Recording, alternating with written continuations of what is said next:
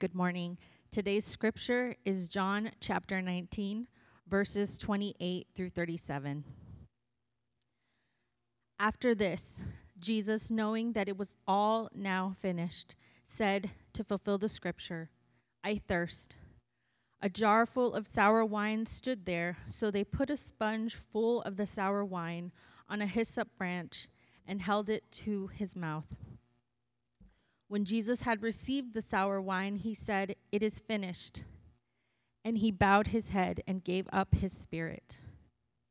Since it was the day of preparation, and so that the bodies would not remain on the cross on the Sabbath, for that Sabbath was a high day, the Jews asked Pilate that their legs might be broken and that they might be taken away.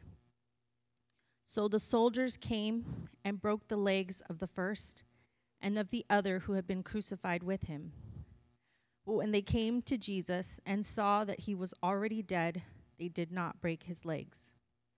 But one of the soldiers pierced his side with a spear, and at once there came out blood and water. He who saw it was borne witness. His testimony is true, and he knows that he is telling the truth, that you also may believe. For these things took place that the scripture might be fulfilled not one of his bones will be broken. And again, another scripture says, They will look on him whom they have pierced. This is the word of the Lord. Please be seated. All right. Thank you, Christina. Well, good morning. My name's Dave. I'm one of the pastors here, and about 15 minutes or so before the service, we all gather and we pray together. And someone prayed, actually, Joel Johnson um, prayed for me specifically as I preach, and, and he prayed uh, that and that we would honor and we've honored God with our preparation up until this, you know, through this, and then also that there would be a sense of, of open handedness as, as we come and do the different parts of the service that we do, that the Spirit of God would lead us and guide us. And, and, and uh, thank you, Joel, for, for praying that. And I will say, um, I, I, have prepared and, and been and thought a lot about this and even how I'd kind of start, but just what the Lord's done thus far in the service has, has hit deeply um, in, in my heart. And I'm just so thankful for our church. Um, man. Yeah, thank you. Thank you, Joel, Joel Harris. Um, you've been talking about doing, doing specials for a long time, and, and now we've done a, a couple. Thank you for your patience, for your leadership. I don't even know if Joel's in here right now. I think he might have stepped out. So you can tell him, Christina. Um, but yeah, just our, our just it's been a, a, long journey. Our church is not perfect. Um, I won't call for amens there. I know we all agree with that. but uh, we have a perfect Lord. Jesus is the head of His church, and uh, yeah, man, He is doing He is doing a mighty work. Um, and thank you, Marcus, for leading us. Um, in so many ways, the pastoral prayer uh, was Marcus's idea, and we've started that and done that, and, and week in and week out, and it's it's shaping us. Um, not to shame anyone, but if you stroll in 15 or so minutes late, you, you miss that. Uh, it's a key part of our of our service. I want to encourage you to come. Um, but yeah, thank you for leading us, and and even for vulnerably, it, it, struck me as you were as you were sharing and, and praying for young innocent children in Ukraine, and um, I know that's your your story. Um, man, so thank you, thank you for. Um, yeah, for sharing your, your, your story, uh, the brokenness, the difficulty, the pain, um, and, the, and the healing, and the redemption, and the hope. with us. Um, let's uh, let's pray. Father, we're, we're yours. We're in your hands.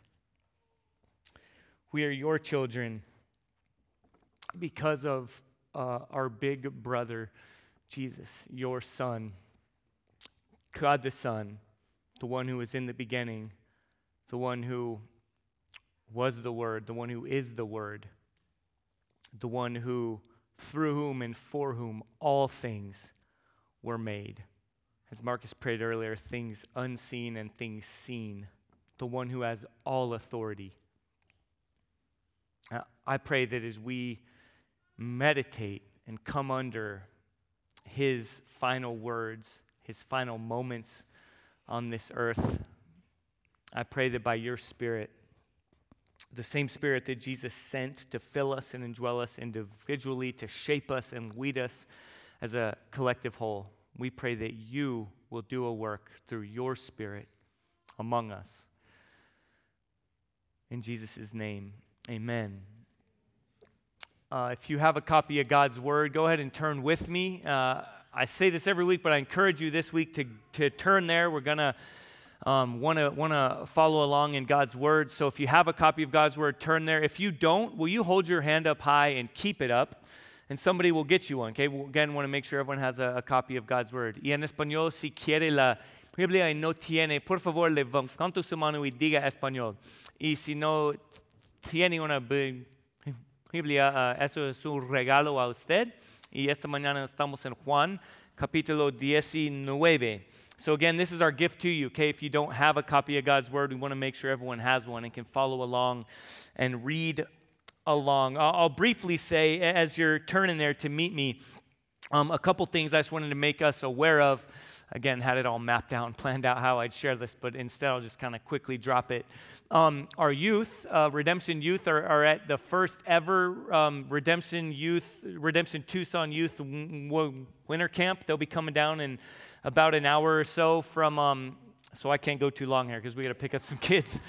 But uh, they'll, be, they'll be coming down from Mount Lung, Women, where, where they've been for the last couple days. Redemption Flagstaff and Redemption Tucson youth groups have, have really formed a, a, cool bond. And so, anyway, they're up there together and having a great weekend. And, and, and I'll just say now we have some great youth mentors and Lung, Lung leaders.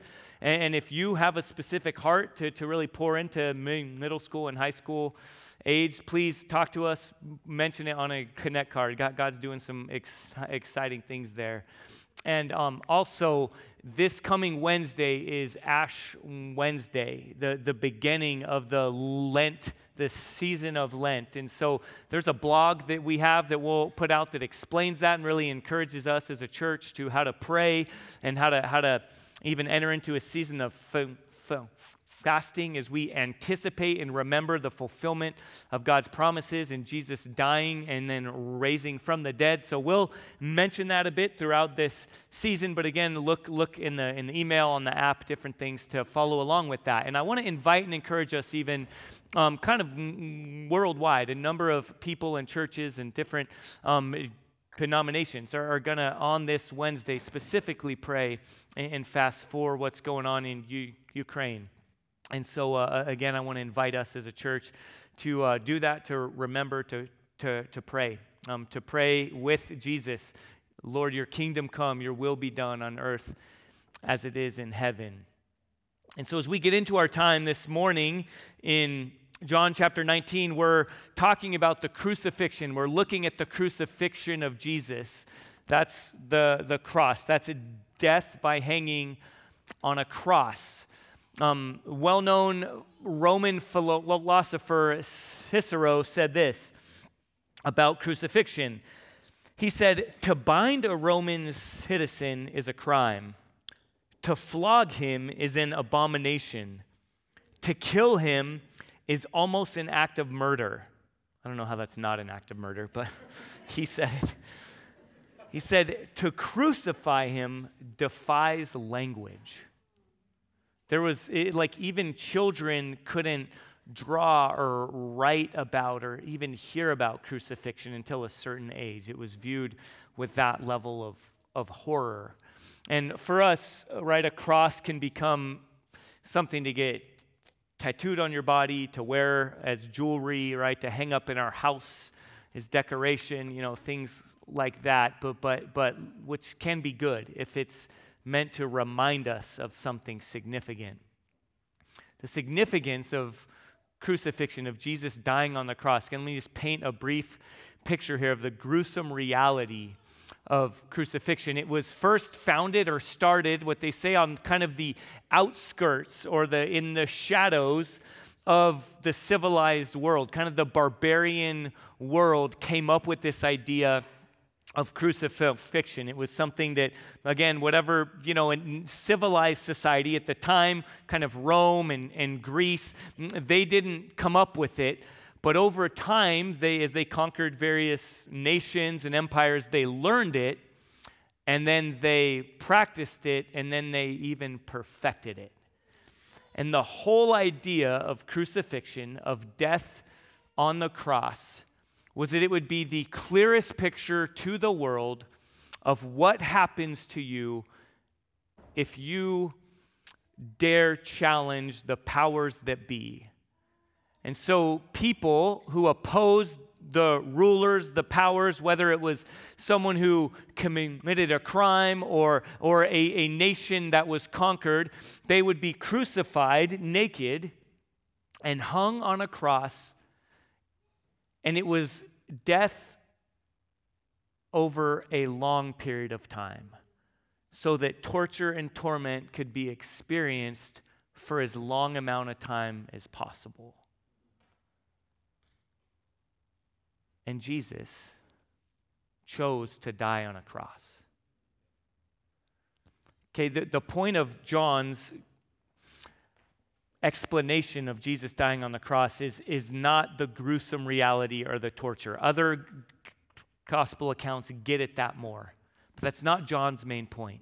Well, what I do want to say is I even now shift and we and we read there, and we're going to go to John 19, 28. I, I do want us though to understand that Jesus took on the very worst that our broken world has to offer. Okay, Jesus could have come and lived and died at any point in human history. It's still to this day believed that that is the absolute worst way to die. So, whatever kind of pain and horror and tragedy we experience, we know, we remember, we walk through corporately as human humanity individually, Jesus took it on, the very worst. But John's main point is to display Jesus' power. In this section, as we look at the cross, as we look at Jesus dying on the cross, the main point is that John is saying, listen, believe Trust in Jesus because he has all the power. He had the power to decide when and how he would die, and he alone had the power to declare victory. So, with that, look at verse 28 with me. After this, Jesus, knowing that all was now finished, said to fulfill the scriptures, I thirst. Again, first of all, Jesus displays his power in that he had all the power to decide when and how he would die.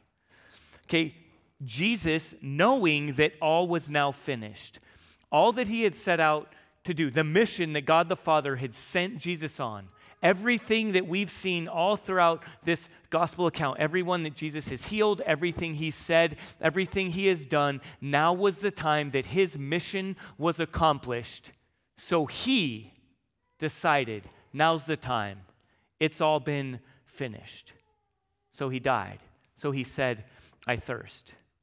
Jesus had all the power to decide when and how he would die. I'm going to walk through a series of verses right now just to connect some dots for us. How Jesus, in this moment, is fulfilling thousands of years of prophecy that all throughout the scriptures, how and when God's Messiah, the one who would come and set the captive world free from the rule and reign of death and sin and hopelessness and pain and sorrow and tragedy.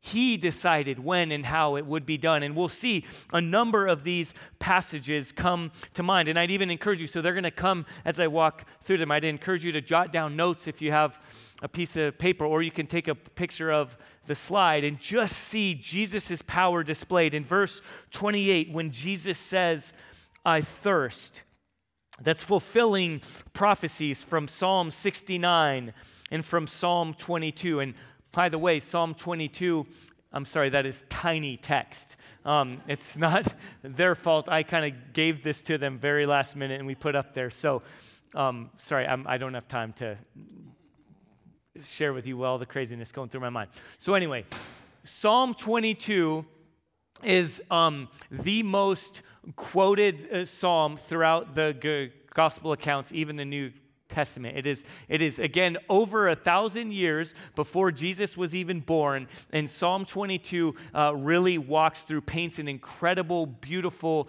um, intense picture of what Jesus would go through when he would die on the cross. So tons of prophecies are fulfilled there. Again, in verse 29, right, we would just read through and be like, oh, um, hyssop. So uh, Jesus was when he said, I'm thirsty, a jar full of sour wine happened to be standing there. So they put a sponge full of the sour wine on a hyssop branch and they held it to his mouth. When Jesus had received some of the sour wine, right, he spoke and said, It is finished. We'll come back to that. Well, hyssop, right, from these Roman Roman soldiers, it's like, oh, this is what we do. We use this. Well, hyssop is what was used. Pastor Keith mentioned this when he preached last week about the Exodus.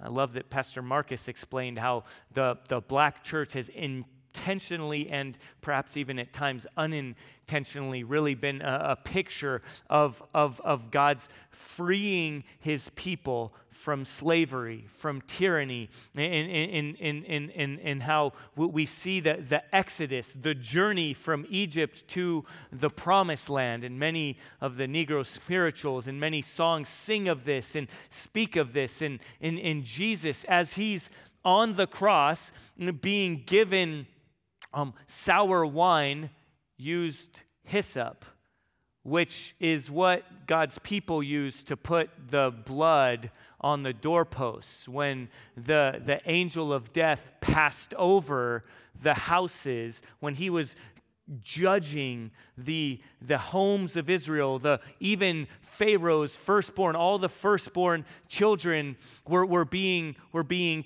killed, were dying because the angel that the Lord had sent was passing um, through Egypt, and, and yet he passed over the homes uh, that had been had blood painted on the doorposts from a hyssop branch. And jesus the firstborn the only born son of god hanging on the cross shedding his blood so that those who put their faith and trust in him can be covered by his blood and be passed over. Am i alone here? Amen.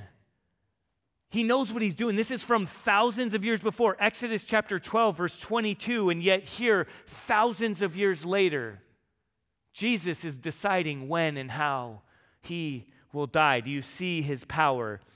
In verse 30, Jesus gave up his spirit.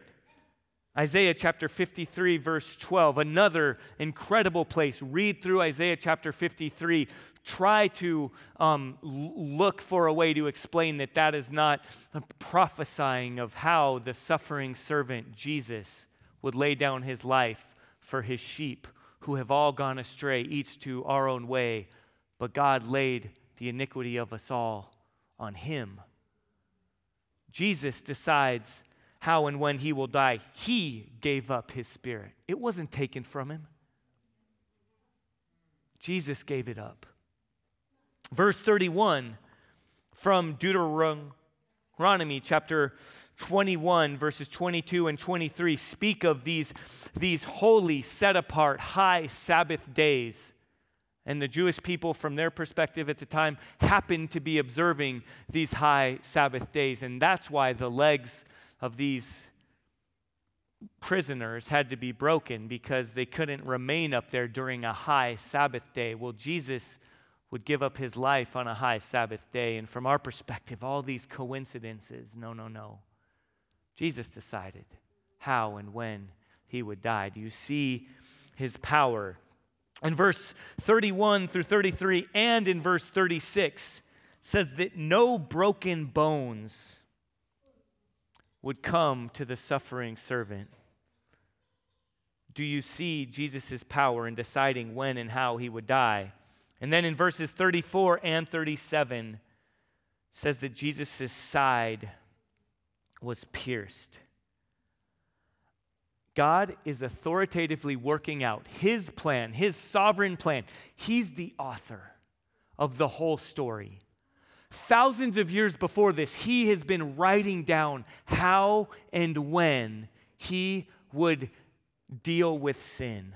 All the way back in Genesis chapter 3, it's called the Proto Evangelion, the first gospel, when God is telling the serpent, he says, The woman will give birth to a son. You will bruise his heel, but he will crush your head. Thousands and thousands of years later, that son would crush the head of the serpent by dying on a cross. And yet, from our perspective, this is human history working itself out. A Jewish rabbi, son of a carpenter, happened to be born in a town in a certain time in history, happened to die in a certain way that that particular empire chose to deal with people who oppose them. No, no, no. It's his story. He has the power to decide how and when he will bring about the most climactic point in his story, in his plan. Now, something we like to say all throughout redemption is this life is naturally supernatural.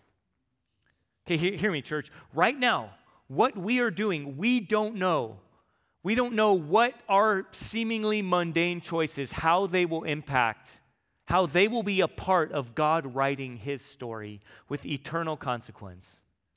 Look with me at a couple of places here. In verse 34, right?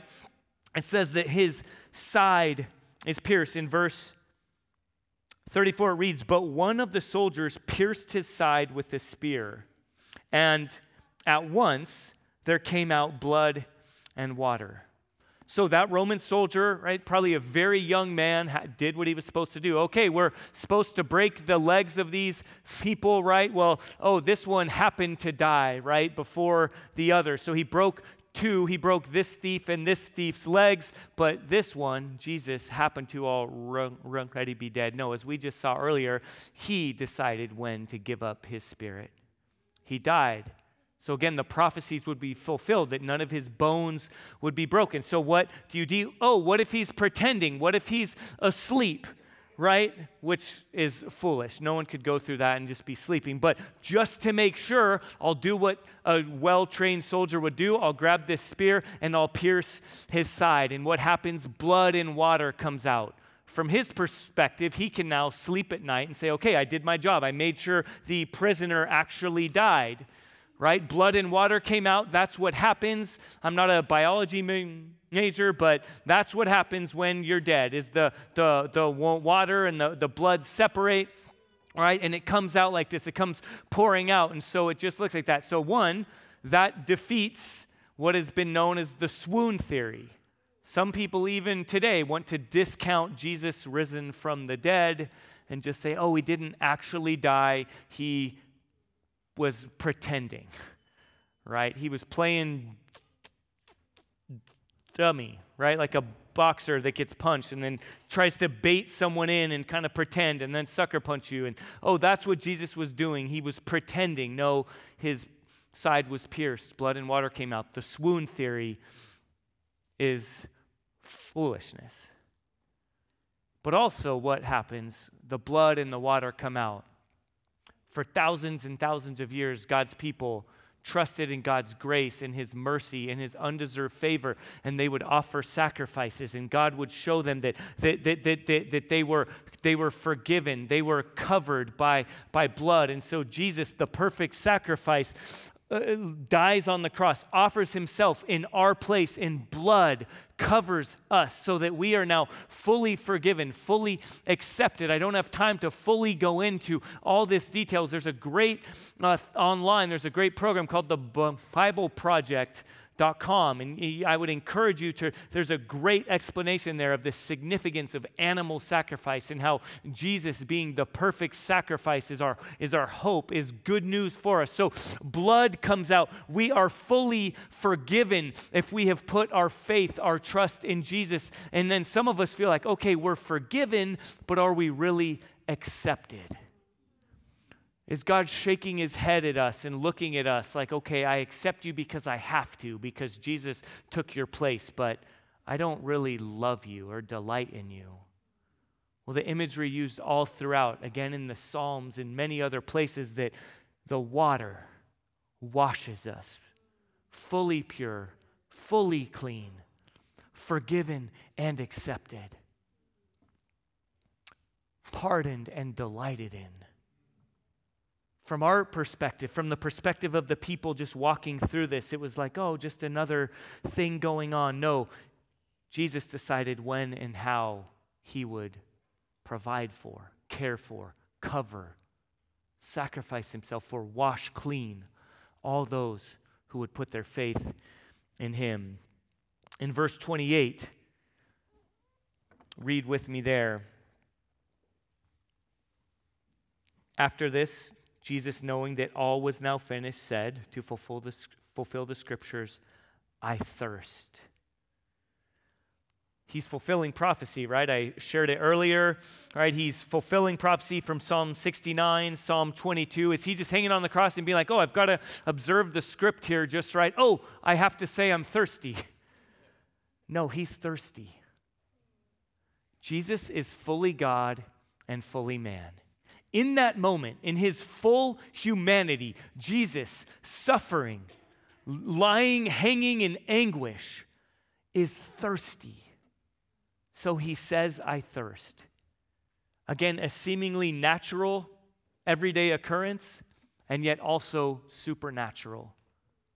Thousands of years of prophecies being fulfilled, all in one moment, all in one person Jesus, fully God and fully man. He said, I thirst. But the main reason he would say this is because he had something else to say. Jesus displays his power in being able to declare victory. He and he alone can decide when it is finished. John 19, verse 30. When Jesus had received the sour wine, he said, It is finished. And he bowed his head and gave up his spirit. So, just very quickly and briefly before we get into those most important words, it is finished. Right? You might be thinking, I just don't want anyone to be confused. And some of us, maybe look for an off ramp. Oh, that's my reason now not to take this seriously. That's my reason not to fully trust God in this moment. And, and, and we hear these things and we get stuck on things. And some of us might have read other gospel accounts and maybe be thinking, wait, I thought Jesus rejected the wine. Well, for instance, in the gospel, uh, according to Mark, Jesus was offered what is referred to as mixed wine. And that was meant to kind of numb or sedate someone who was going to the cross. If you've ever seen Braveheart, you've ever seen Braveheart? Yeah, all truth is God's truth. Okay, all stories reflect in some way the true story. And so, in that moment when William Wallace is given, right, some kind of a mixed wine to, to numb the pain so that he wouldn't suffer, and then he spits it out, right? His lover kisses him and he pretends that he swallowed it, but then he makes himself throw up or spits it out or whoa, whatever it is, I forget. And, you know, and so then he doesn't, well, he didn't come up with that, all right? I don't know if that actually happened even in real history, but either way, Jesus is the real William Wallace, okay? Jesus don't get distracted. Focus on the main part of the story here. Jesus rejected that wine because he wanted to have his full faculties as he hung on the cross. So he didn't take that wine, but then separately, this wine was the sour wine that everyone would use to quench their thirst. And Jesus accepted that wine so that he could declare, It is finished. Not, I am finished. Not, okay, my time is done, I'm, my life, I, it's come to an end, I'm, I'm dying. It is finished. The Greek word, I have a stutter, by the way. I forgot to say at the beginning. Sometimes God uses it for dramatic pause and impact. Tetelestai. The debt has been paid in full. It, it was used primarily in that way, whether someone was a slave someone had chosen to give themselves as an indentured servant or something along those lines, he, he, he, he, someone would, would go and would have their papers and would say, I served, I did my part, and then they would have it stamped. The debt has been paid in full. It was also, though, I learned in preparation for this, it was used a lot more, more commonly than that, right? When an artist was done with, with a work of, of a masterpiece, would step back and would say, tetelestai, right? Like, voila, it's done. A master carpenter, a, a mechanic, whatever it might be, someone that, that did something, a song that was done, a, a, a culinary treat, it's done. Now experience it. Also, again, used to pay a debt. It's done. It's paid in full. That's what Jesus declared. And it's important for personal and for cosmic, universal, far reaching levels. On a personal level, the debt has been paid in full. Let me ask you, I, I, was thinking about this. How many of us in our day pay anything off in full? Sadly, not that often. I see a few older folks in here, senior saints right? My in laws a couple years ago paid off their house. And, and I was thinking about that, and I was like, wow, very rarely do we hear of anyone paying off their house, right? You can take a 100 year loans. You can, you know, and we can, you can, you can, when I was a kid, you could put food on on like leg, leg away. My mom opened up a tab for us. At, she worked at a bar. We could go up there to the bar and you know get hot dog or whatever, and then she'd pay it off with our tips and her tips, and then scold us a little later for well wasting all our tips, right? But we you could get food, and you nowadays we don't pay anything off almost. But imagine whatever it is, right? Whether it's a bar tab, a car, an education, a toaster, if it's paid in full, how many of us circle back and say, ah, I don't really, how many of you keep paying off your student loans? Right? If you get an email or a letter or a phone call that says paid in full, the next month you're you going to be like, I, I don't really feel like it's paid off. you know, let me, I'll stand on, on, on hold for a couple hours to, to make sure and to pay that payment one more time. But that's what we do when we don't feel like Jesus paying our debt fully on the cross was enough. I need to have one more quiet time. I need to really I need to talk to another pastor. I need to do this. I need to do that. I need to memorize more scripture. I need to feel better. I need a worshipful experience so I really feel like it's been done. All those things are good, but they are meant to be built upon the foundation of what Jesus has done and what Jesus has victoriously declared. It is finished. You are forgiven. You are accepted you are washed clean. Jesus declared it for all who put their trust in him. And as important and massive and significant as this is on a personal level, there are also cosmic realities to what Jesus declared. When Jesus said, It is finished, it's not just spiritual, it's not just personal, What is the Christmas song? Far as the curse is found. If Jesus really is Lord over all things, seen and unseen, if Jesus really rules, as Abraham Kuyper says, right? If he is the king who, who, who there is not one square inch in the entire cosmos, the entire universe over which Jesus, who is Lord of all, does not declare mine, or maybe another way to think about it is if you are a good parent or a good older sibling and your child or your younger brother or sister is bullied, and a bully goes and takes their lunch money and gives them a noogie and gives them a wedgie and gives them a swirly, right? This is coming from someone who's the youngest of four boys, and I know all of those things intimately right? And you're bullied and you're beat up, and then someone steals your new Jordans and, and, and it picks on you and takes it all from you. Well, a, a, a real hero doesn't just say, Oh, come over here, I'll protect you, and come here and snuggle with me. No, it, the, the real hero goes over and, and puts the bully in its place right? Picks him upside down and, and shakes him by his shoes until every last cent he took from you, it comes on the floor and is given back to you. Well, we have a real hero, Jesus, who doesn't let the enemy, the serpent, uh, the Antichrist, just take anything. He says, I'm bringing it all back. These are my children. It is finished. Church, as I close, I want to ask you what do you long to hear? It's finished, it's over. Divorce, war, broken self image, infertility, drug addiction, suicide I'll say it sexual confusion.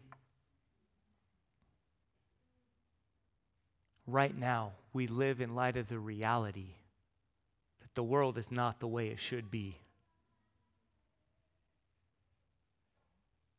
We are reminded every moment of every day that the world is not the way it should be. But Jesus declared that the final victory, the final good news, is that whatever pain we are currently suffering, it doesn't get the last laugh. It is finished. So, what does that really mean practically? Some of those things I just mentioned, the stark reminders of the broken world we're in. What does it look like for us as a church community to be a place where people walking through infertility, or maybe pe- people who have chosen or accepted a life of celibacy because they walk through same sex attraction. And as a good friend of mine said, it's, it feels like my very, my very only option is that I get to be an awkward uncle. That's not good news. No, the good news of Jesus saying it is finished is that a, a part of the body of Christ means that you can be a part of a family. It means that if, if your, your parents are estranged from you or are dead or are, are, are divorced or are not followers of Jesus, as Timothy, as Paul says to Timothy, Timothy and Titus, you can have older women be like mothers, older men be like fathers, older brothers, older men be like brothers, and women like sisters. We can have real family, real community. You are a mother, even if you're unable to give birth to your own children biologically. You are needed, you are accepted, you are valued. The good news of Jesus declaring victory is good news for us now. Is good news for the world to see and to demand an explanation. Tell me more about this victorious Jesus who decided when and how he would die, who he and he alone gets to declare victory. He's in control. He's our Lord. He's the head of our church. He's the one we're going to respond to right now. What's your story? Have you followed him? Have you trusted in Him? Do you need to be reminded of what you already know but maybe forgotten? He's good. He's making all things new. It is finished. Father, we need you. We remember Jesus hanging on a cross. We look at the cross as we respond in the four different ways that we do every week. I pray that we will be reminded that you take what is most horrible and broken and painful and somehow make it good. Most clearly, that is displayed on the cross. Jesus, thank you that when you rose from the dead, you once and for all declared final victory. Lead us now by your Spirit to respond as your people. In your good news and in your name, Jesus. Amen.